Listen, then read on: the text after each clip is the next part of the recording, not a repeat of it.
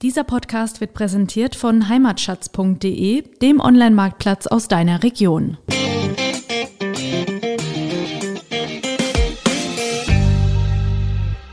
Unter dem Bett ist ein super Platz, um dort Weine zu lagern, weil es dort eben nicht so hell ist. Wenn man das dann noch ein bisschen äh, verbessern will, packt man die Weine in eine blickdichte Kiste oder einen Karton ein und ab unter das Bett. Ja, wobei ich dann jetzt fast gesagt hätte, auch wenn es da mal heiß wird, bleibt der Wein kühl. Aber das, das ja, das, da hast du aber auch recht. Das ist, das ist so. Ja. Wer hat das nicht schon erlebt? Freunde haben sich überraschend angesagt. Bisschen was zusammen kochen, einen netten Abend machen. Schön. Aber wo kriege ich jetzt auf die Schnelle den richtigen Wein dazu her? Und welcher soll es eigentlich sein? Weiß oder doch besser rot? Was kostet ein guter Wein? Und woran erkenne ich ihn? Fragen über Fragen. Wir erklären unter anderem, staubt trockener Wein? Warum riecht Wein nach Litschi? Und was haben Pferdeschweiß und Geranien um Himmels Willen mit Wein zu tun? Antworten gibt's von Wein mal eins, dem VRM-Podcast zum Thema. Jede Woche eine neue Folge für Weineinsteiger und alle, die schon immer etwas mehr über Wein, Genuss und allem, was sonst noch so dazugehört, wissen wollten. Am Mikrofon sind René Hart und Tom Elke. Ja, liebe Hörerinnen und Hörer, herzlich willkommen zur zweiten Folge unseres Podcasts 2x1. Wir haben beim letzten Mal euch erzählt, wo kriegt man eigentlich den Stoff, also den Wein her. Und heute wollen wir euch ein bisschen was dazu erzählen, wie es denn ist, wenn man den Wein zu Hause hat, wo man den am besten und richtig lagert. René, wie ist das dann? Gibt es da so ein paar Grundregeln, die wir vielleicht am Eingang mal den Leuten mit an die Hand geben können? Die gibt es. Ich nenne sie mal die Big Five. Okay. Also wir haben fünfmal uns angeguckt und haben gesagt, die sind eigentlich ziemlich wichtig, wenn man Wein lagern will. Am besten ist es natürlich, wenn man es bei gleichbleibender Temperatur und Luftfeuchtigkeit lagert. Nicht zu warm, nicht zu kalt. Starker Lichteinfall sollte auch nicht da sein. Das ist so ähnlich wie bei den Gewürzen. Vor Erschütterungen soll es geschützt sein. Also wäre ungünstig, wenn wir das irgendwo neben. Also der Wein sollte ruhig lagern. Ja, genau. Und was auch ganz wichtig ist, was viele vergessen, Geruchsneutralität nenne ich es mal. Es macht also wenig Sinn, wenn man das irgendwie im Heizölkeller oder neben der alten Lackdose lagert oder sowas. Kommt das wirklich in die Flasche rein? Ja, zumindest bei denen, die mit Kork verschlossen sind, weil da erfolgt ja Luftaustausch. Stimmt, der Kork atmet, ja. Mm. Also grundsätzlich kann man sagen, ideal dunkel, kühler Ort, Raumtemperatur 10 bis 13 Grad und eine Luftfeuchtigkeit von 50 bis 70 Prozent sollten schon gegeben sein, dann wäre das optimal. Ja, zum Thema Luftfeuchtigkeit ist allerdings dann zu sagen, dass das im Prinzip nur bei den Korkverschlüssen relevant ist. Also die Flaschen, die einen Korken haben, und wenn wir schon dabei sind, nur diese Flaschen müssen liegend gelagert werden, damit der Korken nicht von innen austrocknet. Also der Korken muss von innen immer befeuchtet sein. Flaschen mit anderen Verschlüssen können theoretisch stehend gelagert werden. Dass man sie dann dennoch im Weinkeller oder wo auch immer hinlegt, liegt einfach daran, dass man eben Regale hat oder wie auch immer, dass man sie liegend besser aufbewahren kann. Sie müssen allerdings nicht liegen, das müssen nur die Flaschen, die mit Kork verschlossen sind. Bei allen anderen passiert da nichts. Ja, das stimmt. Und da wollen wir auch noch mal kurz erklären, dass wir sagen, was gibt es denn noch? Also es gibt Glasverschluss, es gibt äh, Kronkorken. Wir haben ja einen äh, namhaften Winzer aus äh, Flomborn, der Kronkorken verwendet. Ich glaube nicht mehr. Die haben das äh, über Jahrzehnte gemacht, aber, aber ich glaube mittlerweile haben, sind sie davon auch weg. Aber dieser Verschluss ist natürlich toll, weil da kommt nichts mehr in die Flasche rein mhm. und nichts mehr raus. Das ist wenn man den Wein so konservieren will, ist das prima. Wenn der Wein allerdings sich noch auf der Flasche entwickeln soll, ist es natürlich auch schwierig. Dann haben wir Longcaps, auch Stelvin genannt, oder heute BVS, wobei ich auch nochmal geguckt habe, mir war das gar nicht so ganz sicher. Also Stelvin ist, glaube ich, mal ein Markennamen gewesen von den äh, Erfindern dieser Alukappen und BVS ist heute so dieses grundsätzliche Verfahren, äh, dieses Backvin Suisse, also Aluschrauber. Selbst große Weine werden heute mit diesen Verschlüssen verschlossen. Praktisch finde ich das schon, weil angebrochene Flaschen auch im Kühlschrank liegend gelagert werden können. Nachteil wahrscheinlich, da gibt es noch nicht so große Erfahrungen, wie sich das über die Jahrzehnte halt entwickelt. Der Luftaustausch ist ja nicht gegeben, das hatten wir ja gerade schon erklärt mit dem Korken. Also man weiß noch nicht, wie ist so die Reifung der Weine es geht natürlich auch so ein bisschen die Romantik verloren, dieses Plop und äh, diese Wertigkeit. Aber wie gesagt, ich finde es schon äh, eine ganz coole Sache. Ja, ich bin da ganz bei dir. Also ich bin mittlerweile auch vom Saulus zum Paulus geworden, was diese Schraubverschlüsse betrifft. Zum einen sind sie ästhetisch mittlerweile wirklich wertig. Also das sieht schon gut aus. Und sie haben halt viele praktische Vorteile. Also ganz kleiner Aspekt aus meiner Sicht. Ich gehe gerne wandern und dann packe ich mir auch immer noch eine Flasche Wein in den Rucksack. Wenn der Korken mal draußen ist aus der Flasche, dann ist mir das in der Vergangenheit immer schon mal vorgekommen, dass ich dann einen ziemlich feuchten Rucksack hatte auf einmal. Ja. Dank dieser Schraubverschlüsse alles trocken, alles prima. Allerdings kann man zu den Schraubverschlüssen auch vielleicht noch einen Satz sagen. Ich habe die Erfahrung gemacht, dass es gut ist, wenn man ein Glas aus dieser Flasche, aus dem Schraubverschluss einschenkt, dann die Flasche ruhig, ruhig mal über Nacht stehen lässt, dass dieser Luftaustausch denn dadurch reinkommt. Das ist dann auch gleich ein ganz anderer Wein. Das haben wir schon öfter gemerkt, als wir probiert haben.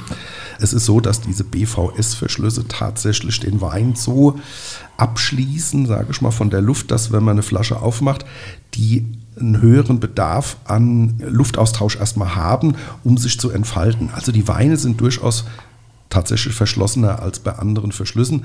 Das heißt, bei den BVS, das sagst du schon richtig, lass den mal ein Glas raus und lass ein bisschen atmen, dass der wirklich seine ganze Bandbreite zeigen kann. Zurück zur Lagerung, da sind wir, das ist ja unser Thema. Die Temperatur spielt schon eine Rolle, das hast du ja vorhin auch bei deinen Big Five angesprochen.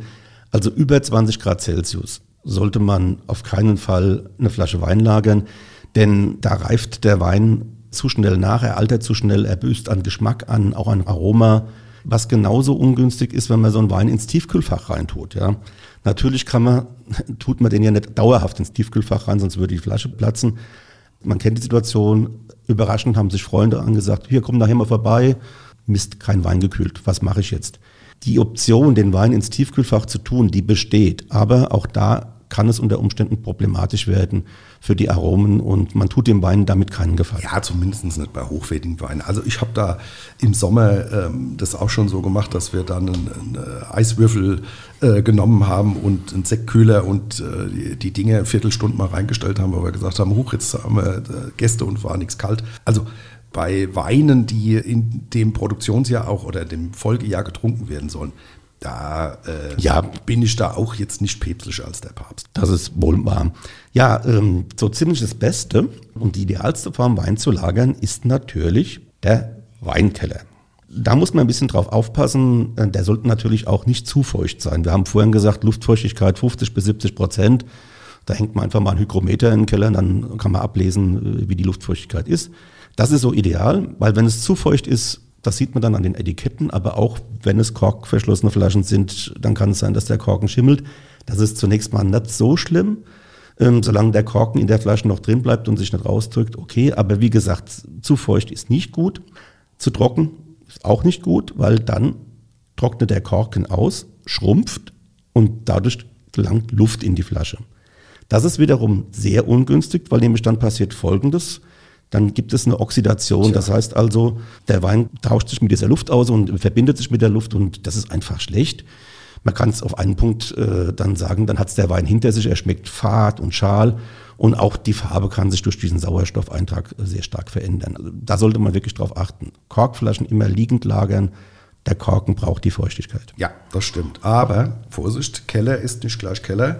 Wer einen sehr feuchten, muffigen Keller hat, wird da drin auch nicht besonders viel lagern können. Wichtig ist ja, das kennt man ja auch von den alten Kellern, ist immer die Belüftung. Also das muss auch eine, ein regelmäßiger Luftaustausch da sein, damit die äh, Sachen, insbesondere jetzt die Weine, halt gut lagern können und äh, trotzdem immer wieder frische Luft dazukommt. Das kennt man ja bei den alten Kellern, gerade in Oppenheim im Untergrund, äh, sieht man ja, ja, wie viel Querverbindungen da zum Sauerstoffaustausch da sind. Das ist wohl wahr. Ja, aber Weinkeller, da gibt es natürlich die Frage, woher nehmen, wenn nicht? Also das hat wissen wir ja, ja. ja eben, äh, nicht jeder hat einen Weinkeller unter seinem Haus oder unter seiner Wohnung. Ähm, das heißt, äh, ich schon, aber ich darf ja auch mal Glück haben im Leben. Ja. Was macht man denn, wenn man keinen Weinkeller hat, keinen Gewölbekeller? Da muss man dann, sage ich ganz einfach mal, die allermeisten Mitteleuropäer verfügen über eine Wohnung mit separatem Schlafzimmer. Guter Et voilà. Denn in diesem Zimmer lassen sich nicht nur Menschen über Nacht gut lagern, sondern auch Weine insgesamt. Und das so rund um die Uhr. Denn das Schlafzimmer ist ja oft äh, der kühlste Raum in der Wohnung oder im Haus. Und unter dem Bett ist ein super Platz, um dort Weine zu lagern, weil es dort eben nicht so hell ist. Wenn man das dann noch ein bisschen ähm, verbessern will, packt man die Weine in eine blickdichte Kiste oder einen Karton ein und ab unter das Bett. Ja, wobei ich dann jetzt fast gesagt hätte, auch wenn es da mal heiß wird, bleibt der Wein kühl. Aber das, das ja, das, da hast du aber auch recht. Das ist, das ist so. Ja. Allerdings muss man sagen, okay, so ganz dunkel ist es unter dem Bett ja auch nicht. Also Kleiderschrank wäre auch eine Alternative. Aber warum ist es denn eigentlich wichtig, dass der Wein so dunkel ist. Das sollte man vielleicht den Hörern und Hörerinnen nochmal näher bringen, René. Ja, das habe ich ja vorhin schon mal so leicht angedeutet. Das ist bei den Gewürzen.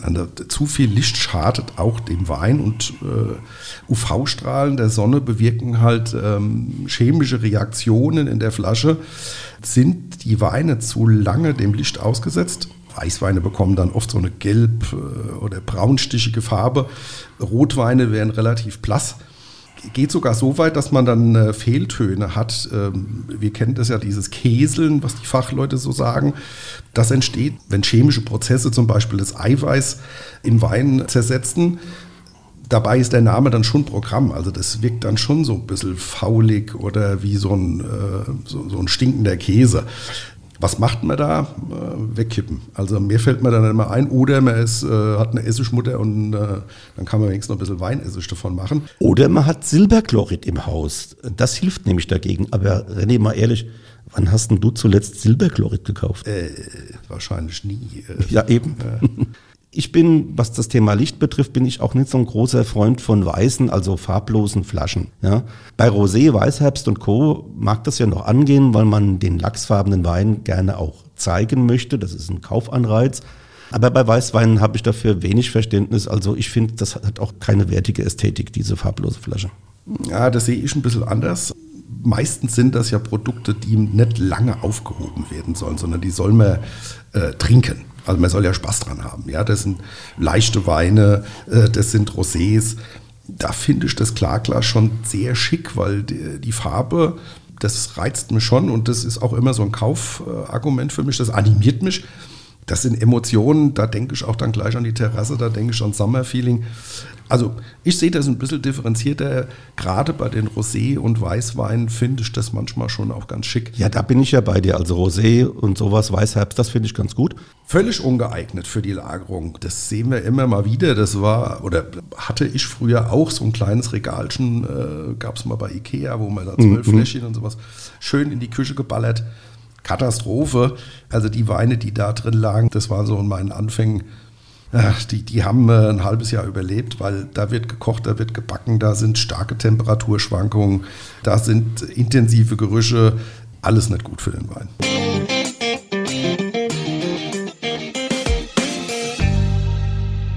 Hier ist sie wieder, wie in jeder Woche, unsere Weinentdeckung für euch. Das ist ja der Weinsinn! Heute haben wir für euch den 2019er Niederhäuser Klamm Riesling aus dem Weingut Jakob Schneider an der Nahe. Oh, spannendes Thema. Um es vorwegzunehmen, dieser Premium Riesling von Jakob Schneider hat ein riesen Reifepotenzial. Ja, 2019er. Eben. Ihn jetzt zu öffnen, ist eigentlich, das muss man auch mal sagen, Kindsmord. Aber mm Ähnlicher Tipp, wie wir, wie wir ihn bei dem Pinot Noir aus Guntersblum hatten. Jetzt kaufen, hinlegen und in fünf, sechs Jahren öffnen. Das verspricht den perfekten Genuss. Also wir haben ja schon mal im Glas. Ja. Moment, wir stoßen mal an. Ja, und wenn du jetzt mal reinrichst, René, ähm, dann weißt du auch schon gleich, was damit los ist. Denn was mich begeistert, und das ist halt einfach Nahriesling und auch wenn dann noch ein Winzer dahinter steckt, wie der Jakob Schneider. Also was mich begeistert, ist einfach, dass dieser Wein einfach idealtypisch für die Rieslinge an der Nahe ist. Denn da gibt es unfassbar viele Boden- und Gesteinsformationen, die meisten Unterlagen, also die meisten Bodenarten mhm. sind vulkaninen Ursprungs, aber es gibt auch Schiefer- und Flusssedimente. In der Lage, und jetzt kommen wir dann mal zu diesem Wein, der ist gewachsen in der Niederäuser Klamm und da wachsen die Reben auf Porphyr. Ah, also kennen wir ja. Ja, einem Vulkaningestein, mhm. in dem Fall mit, sogar mit hohem Erzanteil. Und wenn du jetzt mal, wenn wir mal den, einen Schluck in den Mund nehmen. Ich hänge gerade mal so ein bisschen in der Nase an dem ähm, Feuerstein. Der hat Feuerstein absolut, mhm. ja, in der Nase. Und dann auch so eine, so eine Pfirsicharomatik, ja, Ja. die, die, direkt, Typisch Riesling. ganz typisch Riesling, ja, die dich direkt anspringt. Wenn man dann in den Mund nimmt, was wir ja eben getan haben, muss man halt sagen, okay, diese steinige Herkunft ist diesem Wein total anzuschmecken. Ja, das, das ist also das Mineral pur. Ja, der Jakob Schneider, also der Winzer, beschreibt diesen Wein ja selbst als konzentriert, elektrisierend für Terroir-Fans. Und da muss man sagen, da hat er durchaus recht. Ja, ist auf dem Punkt. Ich will ihm da nicht widersprechen. Und wenn man jetzt mal weitermacht, eben nochmal zum Geschmack dann kommt, muss man sagen, da jeder Schluck offenbart, das war vollreifes Lesegut, was der Jakob Schneider da für diesen Wein eben auch geerntet hat. Die Reben sind über 50 Jahre alt. Gibt Kraft. Das gibt auch Kraft und Struktur, da muss man schon sagen. Und das ist prima, wenn man den Wein im Mund hat, da ist Zug am Gaumen, da ist Saft und eine frische, aber auch gut eingebundene Säure, das, das muss man ganz ehrlich sagen. Und er ist noch längst nicht auf dem Zenit angekommen. Nein, und es wird ja alles noch harmonischer. Wir haben ja erzählt in einer Folge, dass die Säure sich über die Jahre natürlich auch deswegen so Produkte kaufen, hinlegen, Ja. jahrelang genießen. Absolut. Kurz der analytische Steckbrief für die, die es wissen wollen. Wir haben 13 Alkohol, 4,8 Gramm Restzucker, 8 Gramm äh, Säure und der Preis mit 16 Euro ist für so ein Spitzenprodukt. Für so ein Premium-Produkt absolut top. Genau. Prost, René.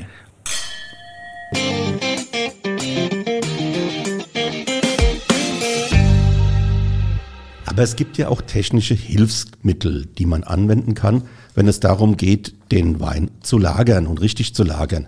Da nenne ich jetzt einfach mal das Stichwort Weinklimaschrank. So ein spezielles Kühlgerät gibt es in den verschiedensten Varianten und Größen und wenn man Glück hat, sogar so um oder unter 100 Euro. Ja. Allerdings muss man da ein bisschen aufpassen. Hier kommt es natürlich darauf an, welchen Anspruch man eben selbst hat. Will man lediglich ein paar Flaschen immer kühl parat haben, okay, dann reicht ein kleines Gerät. Ja, da gibt es so 9er, 12er. Genau, das sechs Flaschen passt oder neun oder zwölf, also die gibt's dann schon auch relativ günstig. Aber jetzt mal ehrlich gesagt, für jemanden, der regelmäßig Wein trinkt und vielleicht auch abwechselnd weiß, rot und rosé, für den ist das unbefriedigend. Denn hier gibt es nämlich nach oben kein, kein, kein Limit, also Ja, was man dann sich anschaffen kann. Frage ist, wo bekomme ich so einen Weinklimaschrank her? Die Antwort ist ganz einfach, also im Fachhandel oder in Elektrogroßmärkten und so wie in manchen Einrichtungshäusern, die haben das also auch, wenn sie gut sortiert sind und natürlich auch auf den verschiedenen Handelsportalen im Internet. Ja, also ich habe selbst auch zwei Modelle. Das habe ich jetzt äh, mir über die Jahre ähm, tatsächlich mal geleistet. Eins, eine ganz äh, günstige hauseigene Marke von einem Großhändler, tut seinen Dienst. Und ein deutsches Premium-Modell, das steht im Keller. Da sind die Weine, die etwas länger lagern sollen, aber trotzdem griffbereit sein sollen. Beide tun den Dienst, aber tatsächlich sollte man auf die Dezibel achten. Oh ja. Ich habe äh, schon bei Leuten gehockt und habe gesagt, äh, was brummt hier ständig? Und vor allen Dingen auf Mehrzonengeräte. Absolut wichtig, ja. Tolles Thema, weil äh, wir dann sagen können, du kannst dann oben äh, Weißweine, Sekte und unten die Rotweine und dann bist du eigentlich gut versorgt. Das ist absolut richtig, weil ich selbst hatte mal zum Geburtstag so ein einfaches Gerät geschenkt bekommen. Das war gut gemeint und ich war da auch sehr dankbar für. Allerdings habe ich dann bei der Inbetriebnahme und bei der praktischen Anwendung gemerkt, es kühlte nur bis 11 Grad Celsius runter. Und damit waren natürlich Weißwein, Rosé oder Sekt schon im Prinzip außen vor, weil es nicht auf die richtige Trinktemperatur runtergekühlt werden konnte. Und der Kasten war irre laut. Also das hat eine unglaubliche Geräuschentwicklung gehabt. Jetzt nochmal ganz kurz zu den Top-Modellen. Die kosten dann so jenseits der 2000 Euro Marke. die braucht man nicht. Also Aber das die- ist ja für Gastronomie Natürlich, oder für, natürlich. Äh, sag ich mal, Aber man kann also schon für deutlich weniger Geld einen Klimaschrank bekommen. Wir haben es eben schon gesagt. ich kann sagen, ich habe meinen gekauft, der hat Platz für, glaube ich, 60 Flaschen. Mhm. Äh, den nutze ich sogar im Sommer dann auch, um andere Getränke zu kühlen. Ja. da, dass ich sage, ich muss ja dann nicht die 60 Richtig, Weinflaschen, sondern man hat da einen gewissen Fundus, wo man sagt, wenn jemand kommt oder wenn man Lust hat, dann hat man einen gewissen Vorrat da. Also man kann den für viele andere auch nutzen. Und ich meine, der hätte so um die 300, 350 Ja, Euro ja. gekostet. Also Das geht, äh, Ja. also es geht auch unter 1000 Euro, sagen wir mal, um da was Vernünftiges äh, zu bekommen. Ähm, vielleicht nur ganz grundsätzlich was dazu. Also der Rotwein, die ideale Kühltemperatur, der Lagertemperatur ist so zwischen 12 und 14 Grad. Die Trinktemperatur liegt so bei 16 bis 18 Grad. Ja. Man hat ja früher immer gesagt, Zimmertemperatur, da waren die Häuser aber nicht so gut geheizt wie heute. Das verwechseln viele. Ja, eben, ja. Also wenn- Zimmertemperatur 25 Grad, lecker. Ja, eben. Äh, Ein Wein, ein Rotwein über 20 Grad, der ist in aller Regel sehr schlaff und sehr träge. Ja. Äh, Glühwein. Ja, eben. So auf dem Weg dahin, ja. Ja, und Weißweine, ähm, die sollten so bei 7, 8 Grad kühl gelagert werden.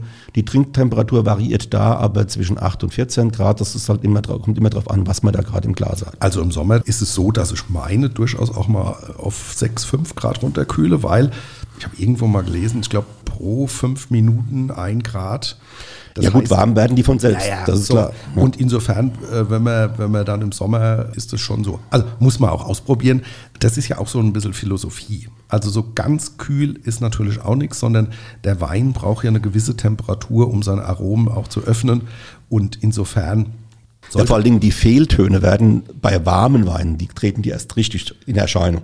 Wenn der Wein kalt ist oder sehr kühl ist, dann hat man zwar einerseits ein geringes Genusserlebnis, weil die Aromen sich nicht so entfalten, dann schmeckt der Wein relativ geschmacksneutral fast, würde ich behaupten. Aber wenn er dann so richtig warm wird, dann hat man dann ein Problem, wenn der Wein irgendeinen Fehler hat. Den kriegt man dann richtig in die Nase und dann in den Gaumen geklatscht. Kühlschrank ist ja auch nochmal so ein Thema. Richtig. Kann man machen, aber eigentlich ist er ja zum Kühlen von äh, anderen Dingen da, von Lebensmitteln oder sonst wie. Fürs Lagern vom Wein ist das jetzt nicht ganz ideal. Ein paar Tage aufheben geht sicherlich. Ja, natürlich. Ja, Problem ist, man macht das Ding ja auch äh, 20, 30 Mal am Tag auf. Richtig. Ja, im Sommer noch öfter. Das heißt, da ist immer wieder eine Erschütterung. Äh, Es gibt Temperaturschwankungen. In der Regel haben geöffnete Flaschen im Kühlschrank schon eine gewisse Haltbarkeit. Das kommt drauf an. Also beim Korken äh, ist schon schwierig. Da würden wir, oder würde ich immer empfehlen, das habe ich mir mal geholt, so ein ganz einfaches äh, Vakuumierset mit äh, Das ist super, ja. Also Guter da, Einwand, ja. ja. da kann man das schon äh, ein paar Tage äh, länger. Drehverschluss ist überhaupt kein Problem. Das hält garantiert mal eine Woche, wenn nicht sogar länger. Also Richtig. So, aber da machen wir sowieso noch mal was extra in den Podcast. Genau. Ja, ich möchte jetzt mal so was ganz Exklusives hier nochmal, vielleicht auch was äh, sehr Abgehobenes nochmal einflechten, weil das, das ist mir begegnet vor einigen Jahren, als ich mit einer Pressereise vom Deutschen Weininstitut äh, da war, nämlich im Rheingau in Hattenheim. Da gibt, Ah, daher wird der Wind. Genau, da gibt's das Weingut Balthasar Ress und der Winzer, der Christian Ress, hat da ein, 2009 ein Pilotprojekt gestartet, nämlich er hat eine Winebank eröffnet, also eine Weinbank. Ja, was ist das? Gibt's da Konten, wo man ein- und auszahlen kann? Nein, da gibt es in diesem alten Keller unter dem Stammhaus dieses Weingutes gibt es verschiedene Gelasse, mal größer, mal weniger groß, mit Gittern verschlossen. Und da können all diejenigen, die zu Hause keinen Weinkeller haben oder keine andere Möglichkeit haben, ihre Weine zu lagern, ein Fach oder ein Glas anmieten. Und naja, also es ist nicht ganz billig, aber eben dann doch, wer das Besondere mag und es auch leisten kann, ist das natürlich eine, eine interessante Nummer. Also außerhalb von Corona-Zeiten ist diese Weinbank aber auch so ein Treffpunkt, das heißt ein Ort der Kommunikation, ein Ort zum Weinprobieren und Trinken. Da kommen die Leute, die dann ihre Chipkarte haben, mit der sie dann in die Weinbank reinkommen, zu ihrem Glas. Die treffen dann unter Umständen auch noch andere in dem Keller. Man kann, also es gibt interessante äh, Kombinationen da. Allerdings muss man sagen, okay, es ist schon sehr, sehr luxuriös. Beispielsweise kann man rund um die Uhr dort Catering bekommen. Die Currywurst kostet dann so jenseits der 10-Euro-Marke. Allerdings kriege ich die auch nachts um halb vier. Für mich ist das schon so ein bisschen Statussymbol. Absolut. Wäre mir zu aufwendig und kompliziert. Also andererseits kann ich aber verstehen, das ist ja durchaus auch eine Geldanlage und die äh, Besitzer der Weine wissen ja, dass das einen gewissen Wert darstellt und die wollen natürlich auch, dass die Produkte optimal gelagert werden. Und dann ist das natürlich auch was Exklusives und sowas. Ja, und dann klar. ist das okay. Aber wenn ich mir jetzt vorstelle, dass ich sage, äh, Tom, wollen wir heute Abend eine Flasche Wein trinken, lass in die Weinbank fahren, dann mache ich dir was auf. Äh, okay. Ja, dann bräuchten wir schon einen Fahrer, der uns dann auch wieder nach Hause fährt. Ja. Okay, also gut, verlassen wir die Weinbank, die allerdings schon Erfolg hat, weil dieses Ja, alles Franchise-Unternehmen ging in Hamburg, äh, Köln, Wien und anderen Städten an den Start. Das funktioniert überall, ja, Ja. vor allen Dingen in großen Metropolen. Ja, aber gut, kommen wir mal wieder zurück zum Otto Normalweintrinker. Was wir bislang noch nicht näher betrachtet haben, ist das Thema Regal. Also wo genau oder wie genau lagere ich denn den Wein? Jetzt ist es natürlich so, es gibt unfassbar viele Möglichkeiten aus den verschiedensten Materialien.